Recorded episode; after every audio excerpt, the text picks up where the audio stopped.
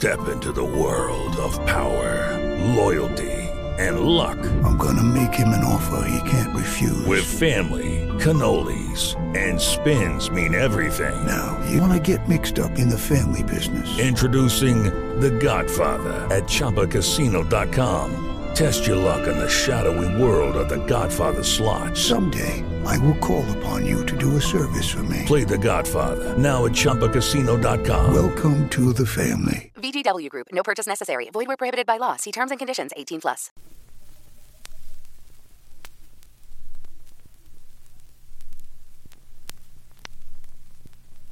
With the cap of darkness on his head, invisible as the wind, Perseus followed the curve of the dark sea that girdles the earth until he came to the land beyond, the land of the Hyperboreans, where the sea is a choked marsh, and the sky is low and brown, and the weeds give off a foul stench. Here, he had been told, was where the Gorgons dwelt. He came to earth, picked his way through the rattling weeds, and came to a kind of stone orchard, which looked like one of our own graveyards, a grove of statues. Looking closer, he saw that they were the old, worn-down stone figures of men and beasts, and he realized that he was looking at those who had seen Medusa's face and had been turned to stone between one breath and the next. There was a stone child running, a stone man dismounting from a stone horse, and stone lovers touching.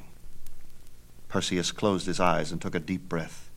He drew his new moon sword, held it ready, and raised his bright shield. He had to judge all his movements by the weight of things, because the cap of darkness made him invisible even to himself. Now, going silently as he could, he made his way among the terrible stone figures until he heard a sound of snoring. He stood still and looked. Glittering in the muddy light were brass wings. He raised his shield now, not daring to look directly, and held it as a mirror and guided himself by the reflection. In a covering of weeds lay three immensely long, bulky shapes. He saw brass wings and brass claws. Two of them slept as birds sleep, with their heads tucked under their wings. But the third one slept with her face uncovered. Perseus saw the hair of her head stand up and writhe as he looked into his mirror shield, and he knew that it was Medusa. He felt the roots of his own hair prickling with horror, as if they too were turning into snakes. He kept his shield in front of his face and walked backward. The head of Medusa grew larger in the shield. He saw the snakes swelling, writhing furiously, darting their tongues, biting each other in their fury at the stranger's approach, so that their blood ran like sweat over her forehead. He tilted his shield to keep her head in the center, because she was directly below him now. He smelled the terrible stench of the bleeding snakes. Then he raised his sword and, guiding himself by the reflection, struck a savage downward backhand blow, feeling the horror, anger, pride, and pleasure of battle mingling in him like a mighty potion, firing him with the furious triumph of the deed done at the very moment of the doing. His sword whipped with a magical momentum, shearing its way through the snakes, through the thick muscles and tendons, through the lizard toughness of her hide, through bone and gristle and sinew, striking off the monster head as a boy whips off the head of a dandelion in the field. Swiftly he stooped, scooped up the head by its limp, dead snakes, stuffed it into his pouch, and stood amazed. For where her blood had fallen, two creatures sprang up. A warrior holding a golden sword, and a beautiful white horse with golden mane and golden hooves and astounding golden wings. They were Chrysaor and Pegasus, children of Poseidon, whom Medusa had been unable to bear while she lived as a monster, and who had grown full size in her womb.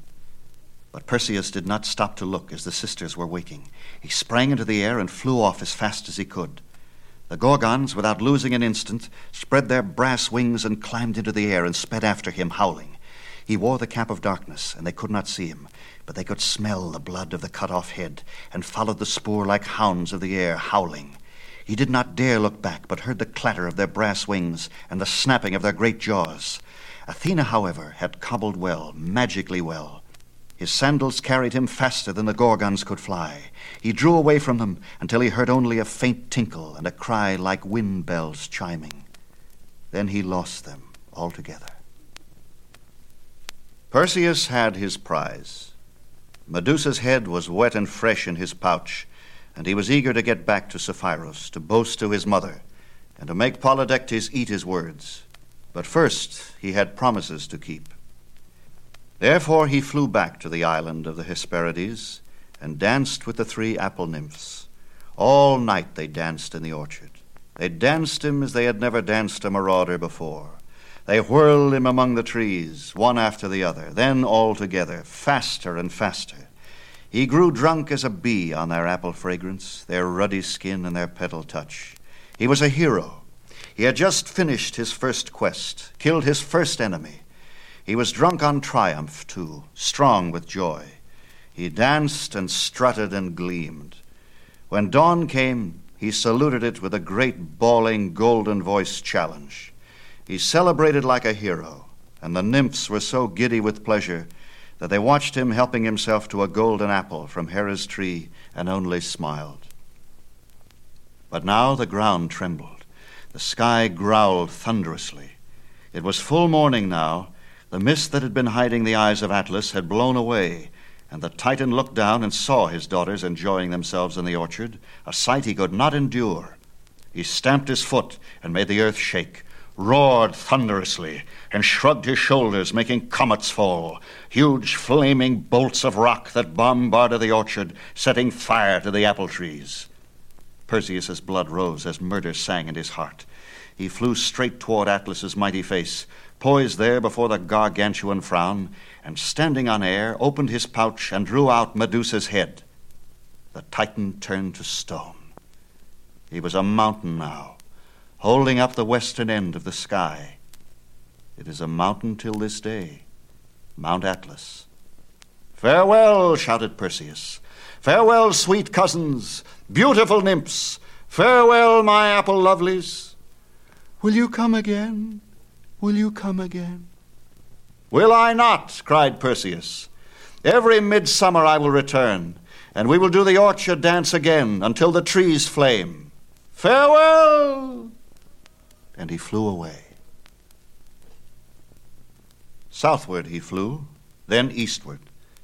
He crossed a desert, and now far below he saw the first gleam of that matchless blue that belonged to his own sea. But as he followed the Philistine shoreline, which is the eastern boundary of that sea, he saw a very strange sight. A naked girl chained to a rock, and pushing toward that rock the huge, blunt head of a sea monster. The shore was black with people, an ant swarm of people watching. He came lower and saw that the girl was wearing magnificent jewels. She was not weeping, but gazing straight ahead blankly. On the shore, in front of the crowd, stood a tall man and woman wearing crowns. Perseus took a quick look and saw that the monster was still some way off. He dropped to earth and, taking off his cap of darkness, spoke to the man wearing the crown. Who are you? Who is the girl, and what is this sacrifice? Is it a private ceremony or one decreed by the gods? My name is Perseus, and I wish to know. The queen put her face in her hands and wept. The king said, I am Cepheus, king of Joppa. This is my wife, Cassiopeia, and that unfortunate girl is my daughter, Andromeda. My wife, foolish, boastful woman, was vain of her beauty and that of our daughter. Not without reason, as you see. But she took it into her head to praise herself among the people, saying that she and Andromeda were more beautiful than any Nereid, who, as you know, are very jealous and enjoy the patronage of Poseidon. So they went weeping to the god of the sea, saying my wife had insulted them and demanding vengeance. Poseidon sent that sea serpent, longer than a fleet of warships, whose breath is fire, to harry our coast, destroy our shipping, burn our villages, and devour our cattle. I consulted the oracle, who told me that the only way I could wipe out my wife's offense was to sacrifice my daughter to the monster. I love my daughter, but I am king, and private woe must yield to public welfare. Therefore you see her, the lovely innocent child, bound to the rock, and the beast swims near, swims near. Perseus said, When public welfare battens on private woe, there is great disorder in events, a filthy confusion that needs the cleanliness of a sword. Poseidon is my uncle, king, and I feel free to play with his pets. Perseus heard the water hiss, saw spouts of steam rise as the monster's scorching breath ruffled the surface and made the sea boil. He knew that he had spoken too long. Without waiting to put on his cap of darkness, he drew his sword and leaped into the air. Over the beast's head he flashed and fell like lightning, right under the great scaly back. He rode the monster there in the water, hacking at the huge head with his new moon sword until the flames of the beast's breath were laced with blood, and the great neck split like a log under a woodman's axe. The monster sank. Perseus flew off his back, dripping wet, flew to the rock, struck away Andromeda's chains, lifted her in his arms, and bore her gently through the air to where her mother and father stood. "Here is your daughter," said Perseus, "but only briefly, very briefly, for I claim her as my bride." "As your bride?" shouted Cepheus. "What do you mean? Do you think I shall give my daughter, Andromeda, the most richly dowered princess in the East, to an unknown vagabond?" "I may be a vagabond," said Perseus, "but I shall not long be unknown. If you were not going to be my father-in-law, Cepheus, I should explain to you what kind of fool you are. For the sake of family harmony, however, I shall forbear. You were content to serve your daughter up as dead meat to this monster as the price of your wife's vanity, because he came well recommended. But you refused to give her, warm and alive, to him who slew the monster. And why? Simply because it is unexpected. Father-in-law or not, you are a fool, Cepheus, a pitiful fool. And if by word or deed you seek to prevent me from taking your daughter, you will be a dead fool. I do not ask your leave. I am announcing my intention. Say goodbye to your parents, Andromeda." Perseus lifted her in his arms again and flew away. When he landed on Sapphirus, he was amazed to find the island deserted. His mother was not at home, nor was anyone in the village.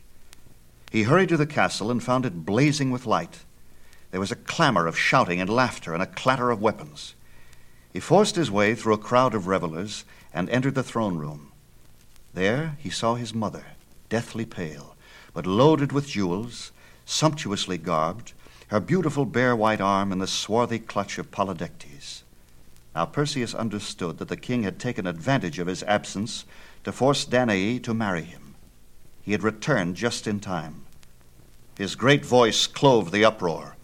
"Polydectes! Ho!" All voices ceased. The king stood rigid, staring at him, his face fixed in an amazed snarl. Perseus saw him gesture to his guards. They drew their swords and stepped forward, twenty of them. "I have brought you your gift, Polydectes," said Perseus. "Your wedding gift. Remember, different bride, same gift." He put his hand into his pouch. "Mother!" he shouted. "Close your eyes!" He drew out the head of Medusa, and the throne room became a grove of statues. Stone guards stood with stone swords upraised. One held a javelin about to plunge it into Perseus's back. A statue of Polydectes, mouth frozen in a scream. Among all the frozen shapes of terror and wrath, the white beloved trembling figure of his mother, Danae. He put the head in his pouch, stepped to Danae, and took her in his arms. "Be happy, mother," he said. "I am home now. Your danger is a dream. Your enemy has become his own monument." "It is the gods," she whispered. "Their whim is implacable. Their caprice, our fate. Look, Perseus." She led him to one of the stone figures, a bearded old man wearing a crown. "Who is that?" "Your grandfather, Acrisius, one of the guests attending the nuptials of a fellow king. He did not know that I was the bride." "Your father? He who shut you in the tower?" "Shut me there to thwart the prophecy that his grandson would kill him." "Delighted to oblige," said Perseus. "I never did fancy his style. Shut you up in a dungeon. Met another parent like that recently. Oh, that reminds me. Come home. I want you to meet your daughter." It was Perseus's own wedding night, but before he received his bride, he went to the temple of Athena and the temple of Hermes to thank them for what they had done. He made them gifts. He gave the bright shield to Athena, a very curious shield now, permanently emblazoned with the reflection of Medusa's head, which had burned itself on the metal. The cap of darkness to Hermes. He very much wanted cap and shield for himself, but he knew that gods who give gifts expect a rich return. However, he did keep the winged sandals and the new moon sword. He knew that his deeds had just begun, and that he would have a great deal of traveling and fighting to do in the days to come. As for Medusa's head, it was too dangerous to keep. He threw it into the sea. It sank to the bottom, where it still rests, pushed here and there by the tides, passing islands, making coral where it goes.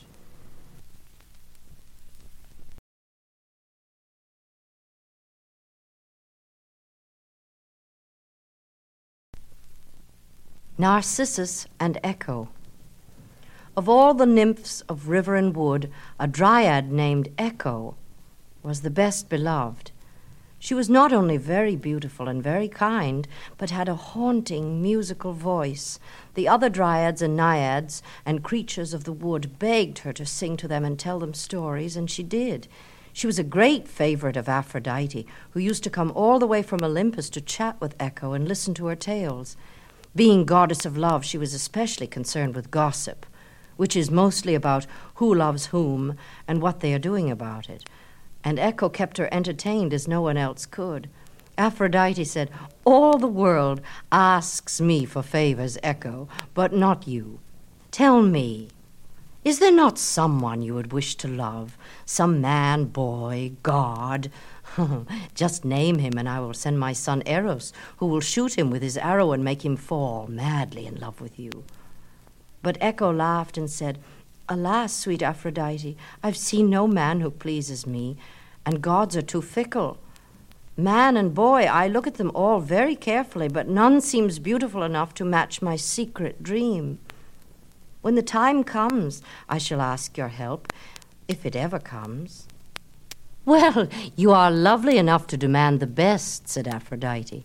"On the other hand, the best happens only once, and who can wait so long? However, I am always at your service."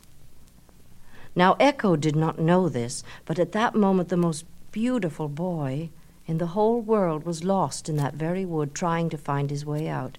His name was Narcissus, and he was so handsome that he had never been able to speak to any woman except his mother, for any girl who saw him immediately fainted.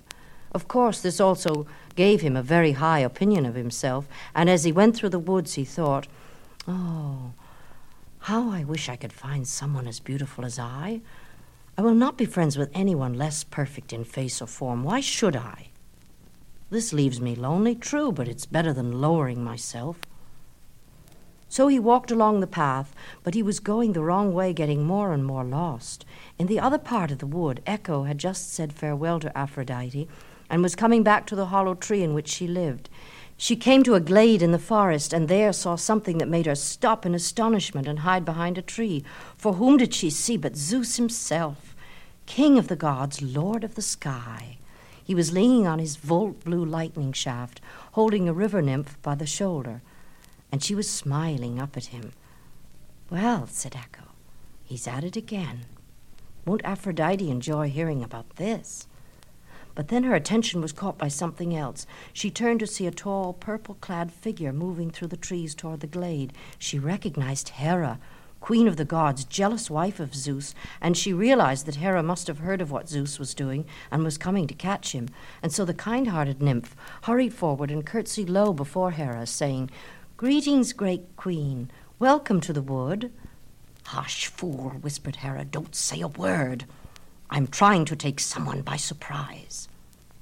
"This is a proud day for us," said Echo, thinking swiftly, "to be visited by so many gods. Just two minutes ago, Zeus was here looking for you." "Zeus?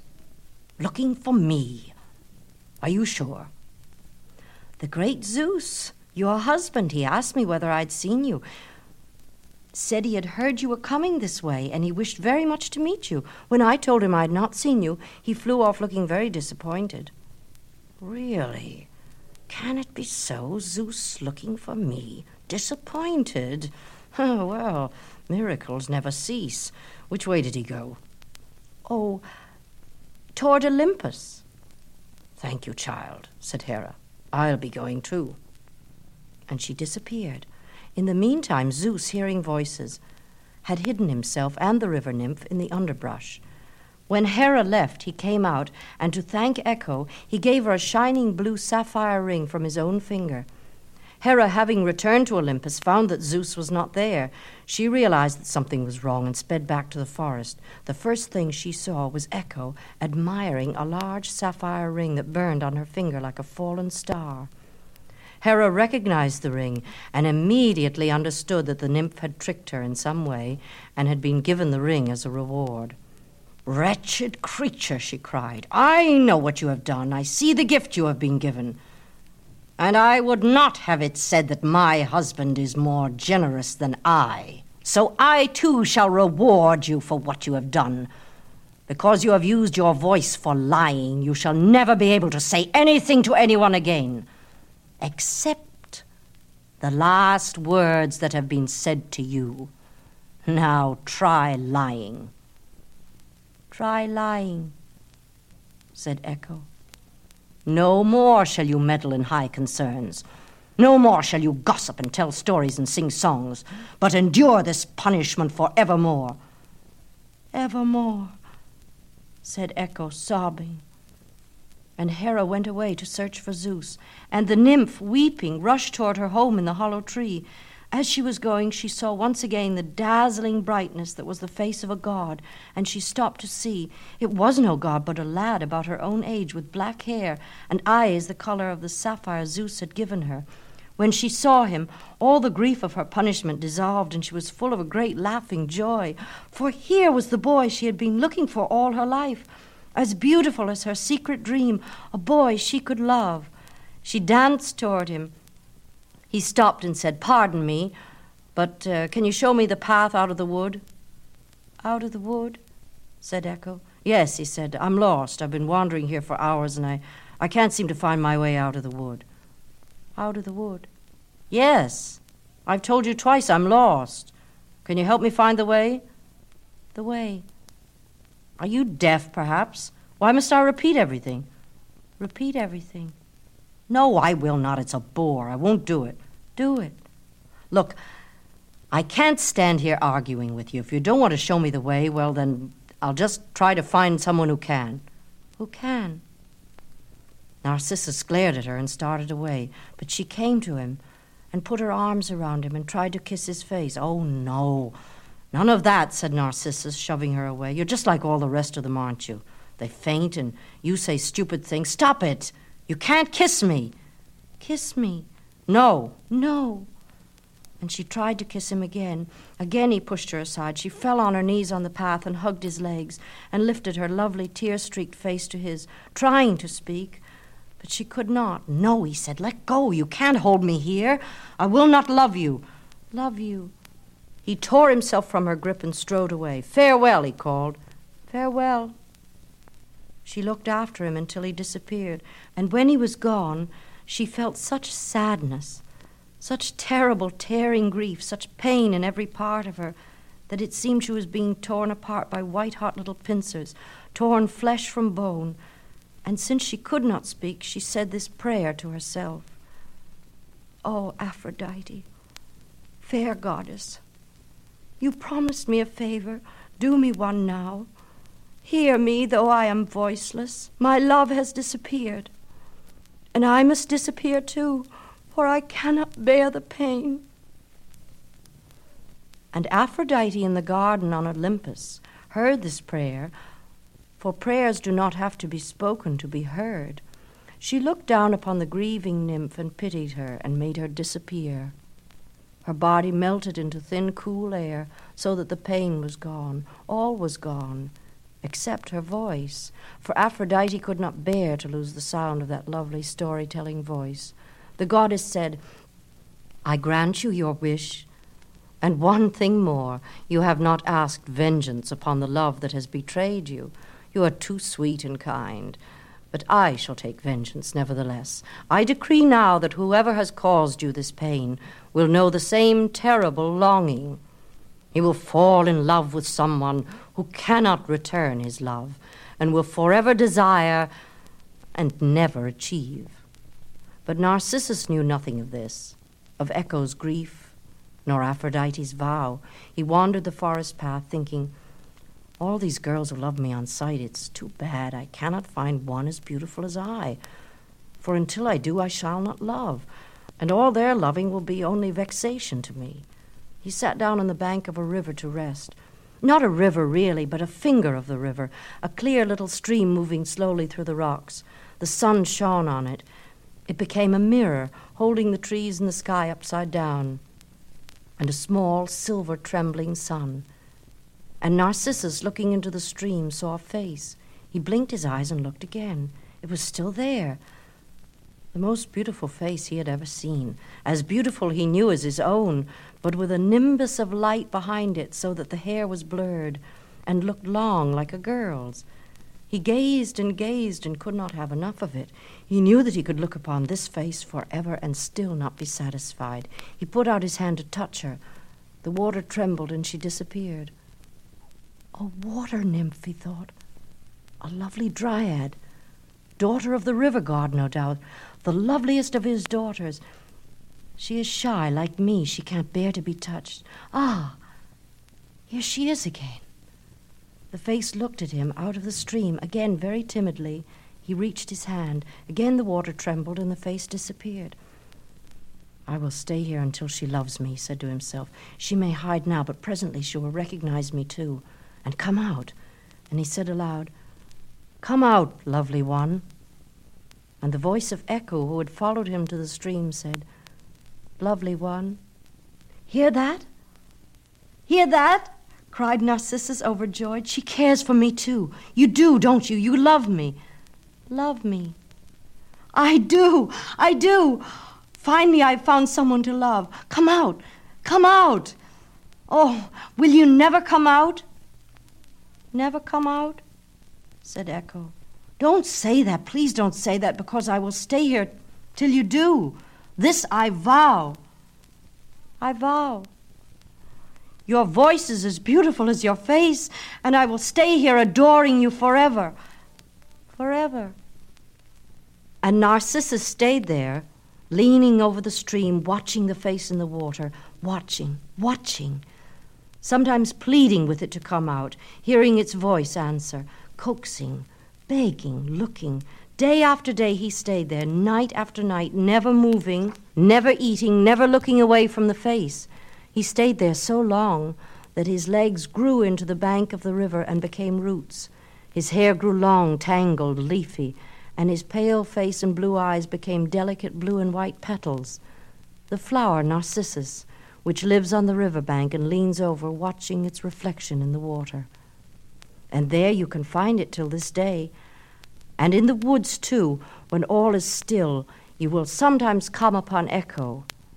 And if you call to her in a certain way, she will answer your call. You've worked hard for what you have, your money, your assets, your four oh one k, and home. Isn't it all worth protecting? Nearly one in four consumers have been a victim of identity theft.